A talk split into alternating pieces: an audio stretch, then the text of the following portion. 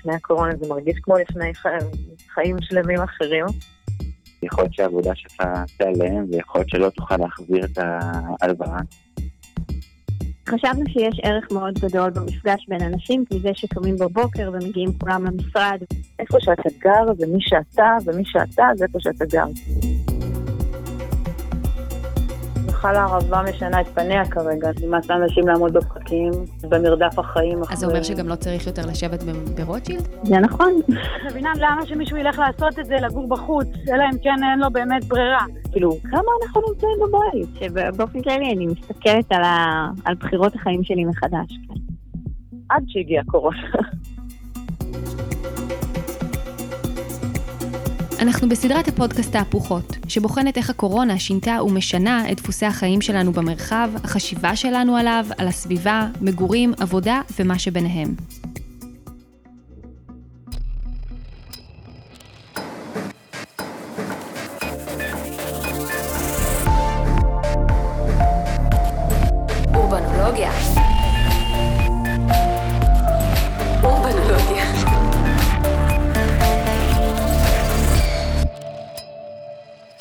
תל אביב, כמו ערים רבות בעולם, חטפו פגיעה רצינית בקורונה. פתאום כל הדברים שעושים את העיר עיר, כזו ששווה לחיות בה ולשלם מחיר גבוה על החיים בה, נעלמו. בנוסף, הצפיפות, המחסור במרחבים פתוחים, המגורים בבניין, כל אלה הפכו את חוויות הסגר לקשות. אור והמשפחה שלה חיים כבר שנים בתל אביב, וקצת לפני הקורונה הם קנו אפילו דירה בעיר, במאמץ כלכלי ועם הרבה פשרות, אבל כל זה כדי לשמור על דריסת הרגל שלהם בעיר. ואז הגיעה הקורונה. הקצרצר הזה הוא על האופן שבו הקורונה גרמה לרבים לחשוב מחדש על סביבת המגורים שלהם, ועל כל הערכים והדימויים שמובילים אותנו כשאנחנו באים לבחור בית ומקום לגור בו. הלו. היי. היי, הדס, מה העניינים? טוב, מה קורה? את שומעת אותי טוב? כן. יופי. Uh, את יכולה לספר לנו קצת uh, איך היו החיים שלך לפני הקורונה? וואו, um, לפני הקורונה. לפני הקורונה עברה בדיוק חצי שנה מאז שעברנו דירה למשפחה שלי, יש לי שני ילדים קטנים, בבני שש ושנתיים. אמ, אנחנו גרים בתל אביב אה, שנים, אה, גרנו בשכונת שפירא, בדיור בר השגה של עיריית תל אביב, אמ, והדיל שלו היה שזה היה לחמש שנים שכירות, וככה עברו השנים, היינו צריכים לעבור דירה, ו... אז כאילו, רגע, הייתם צריכים לעבור דירה, ואז נפתחה סאגה שלמה, אני מניחה, של התלבטויות. לגמרי. שמונה חודשים לפני שהיינו צריכים כבר לצאת, אני רשמתי גם לפרויקט המחיר למשתכן, פתאום אה, לנו, כן, אתם רוצים, יש פה דירה בכפר יונה. אז בעצם נכנסתם להגרלה גם של מחיר למשתכן, וגם שם ניצחת, הצלחתם. אז יש לכם בכלל נכון. מזל. יותר משכל. כן. נראה לי שנגיד הסיכוי לעלות בהגרלת מחיר למשתכן הרבה יותר גבוה, למשל בדיור בר השגה כן. בתל אביב. כן. אז כשנרשמים בפרויקט מחיר למשתכן, הם מסמנים שלוש אפשרויות. וזכרתי שיש שלט כזה שרשום כפר יונה, נתניה. לא הייתי כן. שם אף פעם, אין לי שום קשר למקום. אה, לחצתי, אמרתי, אני רוצה למלא את האפשרויות, ושם עלתה הדירה. וזה פתאום באמת הכניס אותנו קודם כל למין סחרור כזה של uh, מה זה אומר לקנות דירה בארץ ישראל, מה זה משכנתה, ומה זה הון עצמי, ומה זה... כל הדברים האלה שבאמת כל כך התחמקנו מלהתעסק כן. בהם, עד שפתאום כשזה מגיע לפתח הדלת, אין ברירה. אה, ובכלל, הפסיכולוגיה הזאת של זכייה, אומרים לך, זכית במשהו, אתה קצת מרגיש מחויב, אתה אומר, תגידי לא לזכייה, זה כמו כן. לסגור את הדלת ליידי לק. אז נכנסנו לזה, והתהליך של פרויקט אה, מחיר משתכן הוא מאוד מלחיץ. ואומרים לך, אתה צריך תוך שבוע להחליט, ואז מגיעים. ועומדים עם סטופר, 40 דקות אתה צריך לבחור דירה בתוך הפרויקט. זה בנוי מאוד מאוד מלחיץ. נורא התלבטנו. אז נסעתם לראות את כפר יונה, ואז אמרתם... נסענו. ומה, כן, ומה הרגשתם? אמרנו... ראיתם את המקום ואמרתם, זה מתאים לנו, זה לא מתאים לנו, המושב, מה, איזה מחשבות היו לכם על זה ביחס לתל אה, אביב, ובדמיון של, איזה, של המשפחה שלכם, ואיפה אתם רוצים לגור? אז קודם כל, באמת, כל זה עימת אותנו בכלל עם הדבר הזה של כמה איפה שאתה גר ומי שאתה, ומי שאתה זה איפה שאתה גר. כאילו, הזהות הזאת, כאילו, העיר היא ממש אה, בת משפחה, אני מרגישה. Mm-hmm. כאילו להגיד אני גר, איפה, איפה אני גר זה statement על האדם שאני, והסוג של הטעם שלי, והסוג של העדפות שלי, והשיוך התרבותי שלי וכל זה. אפילו בתוכניות ריאליטי רשום, זה משה מלצר חולון. לא נכון. אוקיי, יש אותך, יש את המקצוע ויש מאיפה אתה. זאת אומרת. אלה דברים שמגדירים אותך. Mm-hmm. וזה, וזה עולם ומלואו בתוך uh, שלוש מילים. ואז אנחנו מגיעים למקום שקודם כל זה בכלל בעצם לא העיר. הפרויקטים האלה הם מין uh, שכונות חדשות שנדבקות לעיר הישנה. Mm-hmm. הן נמצאות קצת מחוץ אליה, זאת אומרת, הן מובלעות כאלה מבחוץ. כן. המון המון בניינים גבוהים. Um, הכל חדש, זה מרגיש אינסטנט. קצת ששמים כן. אבקה ומכינים זיץ, והופ, יש מיץ. זה, זה מרגיש נורא נורא ככה מהיר. כן. וחדש. וגם חוסר הידיעה של איזה אוכלוסייה תהיה שם, איזה חינוך יהיה, הכל חדש, עוד לא בנוי, עוד לא בית ספר, עוד לא כלום. משהו בחדש הזה ככה הבהיל אותנו. Mm-hmm. אבל עדיין, אמרנו ניתן צ'אנס, ניתן צ'אנס, אולי אפילו נעבור לפני, כי לוקח שנתיים בערך עד שבונים את הדירה. ומשהו הרגיש לנו כאילו, לי, האמת שהבן הזוג mm-hmm. שלי דווקא היה בעד, הוא ראה איזו הזדמנות, אבל כל מי שהתייעצנו איתו אמרו עדיף לגור ולא לסמוך על להשכיר.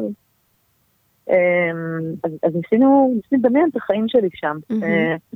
זה, זה ליד צומת בית ליד, אמרו לי שנורא קשה לצאת ולהיכנס מהפרויקטים האלה, כי בעצם יש בעצם כביש אחד, וזה נורא לא אנחנו, אנחנו... רגילים לגור. כן, בשפירא ולהתנהל ב... כן, הכל שבילים קטנים, תחנה מרכזית, תחבורה ציבורית, הכל מאוד מאוד לא אוטו. Mm-hmm. אז זה קצת הבהיל אותנו, וכל הזמן, מה שבעיקר אמרתי, אין לי עוגן, אין עוגן, אין לי משפחה, חברים. Mm-hmm. כאילו אין שום סיבה שקושרת אותך למקום הזה. נכון. מלבד נכון. משהו ממש שרירותי של ניצחתי דווקא בהגרלה הזאת, ואם הייתי מנצחת פתאום ככה. בקריות, אז הייתי בקריות, או... כן. יחד עם זאת, רכשנו את הדירה. רכשנו אותה וביטלנו אחרי שלושה חודשים. אז אחרי הזכייה במחיר למשתכן, ההתלבטות, הקנייה והביטול, הם חזרו לנקודת ההתחלה, והבינו שמה שהם הכי רוצים זה בעצם להישאר בתל אביב. אבל תל אביב, כידוע, יקרה מאוד. אז בסוף הם מצאו דירה קטנה בבניין ישן בקצה יפו, באזור שאמור בעתיד לעבור פינוי-בינוי, אבל בינתיים הוא משהו אחר לגמרי.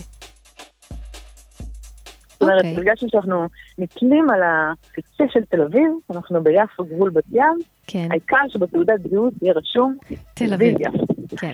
כן, ממש ככה. גם, גם מבחינת החינוך עדיין נהיה כאילו מחוברים ל... אה, לכל מה שתל אביב יש לה להציע, זה בתי ספר עם נכון. על אזורי, וזה אה, גם מוכר, וזה גם עדיין אפשר להתנהל בתחבורה ציבורית, אז פתאום חזר לענות לנו על כל מיני דברים ש, שלא ידענו שאנחנו בכלל כל כך צורכים אותם וחשוב לנו, אבל פתאום זה החזיר אותנו לזה. אבל המעבר לשכונה ביפו, באזור מעורב, שטרם עבר ג'נטריפיקציה, לא היה קל, וגם ההסתגלות לחיים בדירה קטנה. אז ככה, יש מחיר להכל. המחיר, המחיר של ההחלטה הזאת, כששמים אותה גם אחד מול השני מבחינת המפרט של הדירה בכפר יונה, היא זה הפוך. זאת אומרת, מדירה של 120 מטר עם מרפסת 40 מטר וכנוף אה, לשדות, אה, זה הפך להיות 65 מטר בשיכון עולים, אה, בלי מעלית, בלי חנייה, קומה שלישית על עמודים. הבנתי פתאום אה, בכפר יונה למשל, על דירה נורא גדולה, הארנונה נורא נורא יקרה, ואמרתי, למה, למה לשלם כל כך הרבה כסף על מבנה שעומד ולא עושה כלום? רוב היום. והתחלתי לחשוב באמת על, כן, כל היום, והמון כסף, להשקיע המון המון כסף בקובייה הזאת. כן.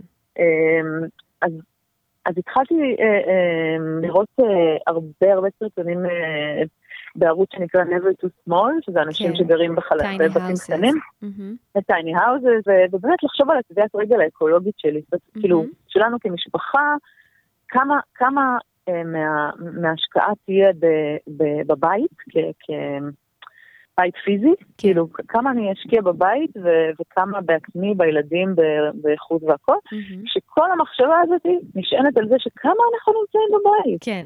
אנחנו בגינה, ואנחנו בים, ואנחנו בבית ספר, ואנחנו בגן, ואנחנו מגיעים הביתה לשעתיים, ו- וחוזר חלילה. כן. לפני שבוע אנחנו אצל חברים בכל המקומות המעניינים האלה, מושבים, קיבוצים וזה, מושלם, mm-hmm. עד שהגיעה הקורונה. Mm-hmm. ובאמת באמת טרפה את הדבר הזה, כי, כי פתאום מצאנו את עצמנו, משפחה של ארבע, ארבע נפשות, באותם 65 מטר, בלי מרפסת, mm-hmm. אה, בלי חצר, אה, גם הלמטה לא, לא ממש היה נעים לרדת אליו. כן.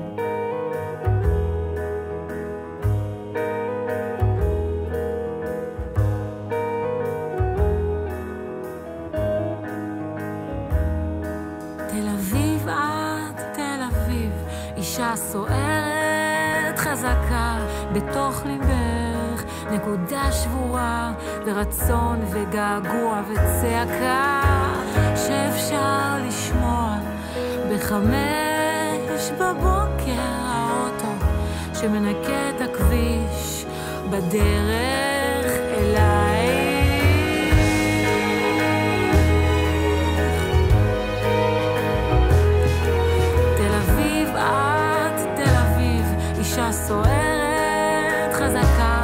בתוך ליבך נקודה שבורה ברצון וגעגוע וצעקה.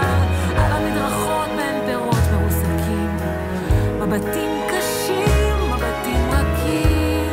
וחושך ואור וקצב מסחרר את מביאה בי משהו אחר. אחרי הסגר הראשון, שאז בעצם אני פגשתי אותך ושמעתי ככה, את יודעת, היית ככה קצת טראומטייזד אפשר להגיד. כן. אמ, מזה שפתאום בכלל להיות הרבה בתוך הבית ולשאול את עצמך, רגע, מה זה האזור הזה ולאן אני שייכת והאם אני קשורה אליו או מה הוא קשור אליי, איך, איך פתאום התגלגלתי לפה. וגם פתאום היו לך מחשבות, מה, מה היה לי כל כך נגד המחשבה על הפרבר? כאילו, למה כל כך uh, הסתייגתי מזה? אז היום את במקום נכון. אחר?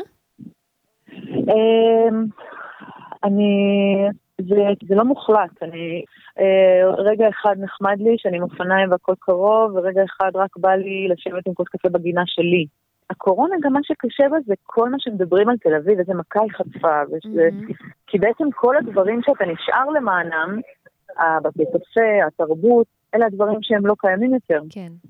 ואז פתאום את מרגיש שבעצם, כאילו, כאילו אתה מסתכל פתאום על תל אביב בעיניים יותר מפוקחות. פתאום, רגע, קצת מתקלף פה, וישן פה, ומלוכלך. פה, ו... וזה לא כל כך, יש משהו כנראה בקפה שמנצח את, ה... כן. את תל אביב האמיתית, ואתה הולך לך בשדרות חן והכל נראה מדהים ומנצנץ, והוא לא באמת, כשהכל סגור ועצוב, קצת רואים את זה יותר. נכון. זה חשף את תל אביב במובן הזה, אבל, אבל עדיין האנשים שמסביבי והחינוך. אבל הכל השתנה, כאילו, גם הלמידה. וגם העבודה מהבית, ופתאום אם אתה עובד מהבית, אז אתה לא צריך לגור במרכז, אז פתאום כל החשיבות הזאת... ואתה גם בטח לא יכול לגור ב-65 מטר. בדיוק, כאילו פתאום יש את העניין הזה, שאני מלמדת גם עיצוב, ולא יכולתי ללמד מהבית, זאת אומרת, פתאום באמת באמת הרגשנו את הגודל.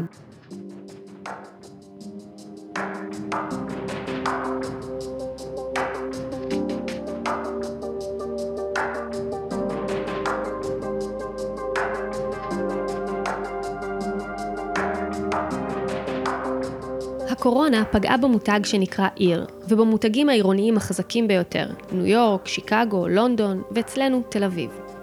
היא הובילה להגירה שלילית, שבחלק מהמקומות כינו אפילו אקסודוס, בריחה אל הפרברים.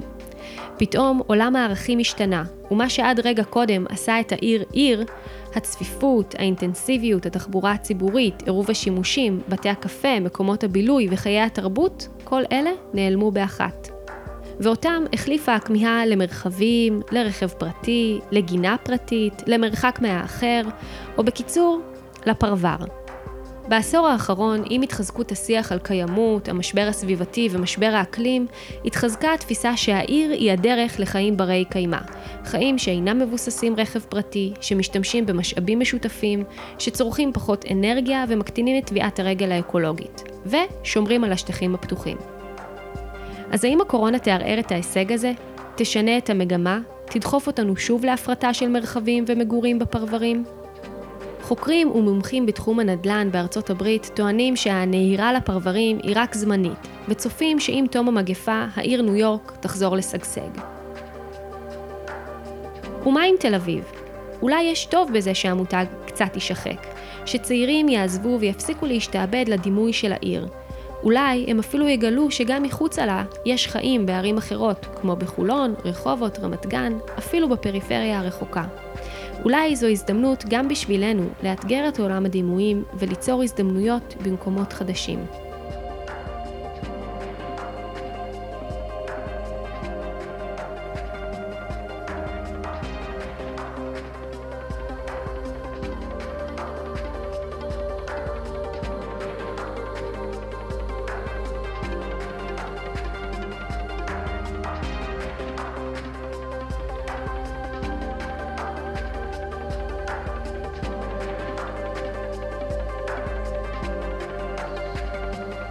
הסדרה תהפוכות מופקת על ידי אורבנולוגיה, כתב העת של המעבדה לעיצוב עירוני באוניברסיטת תל אביב.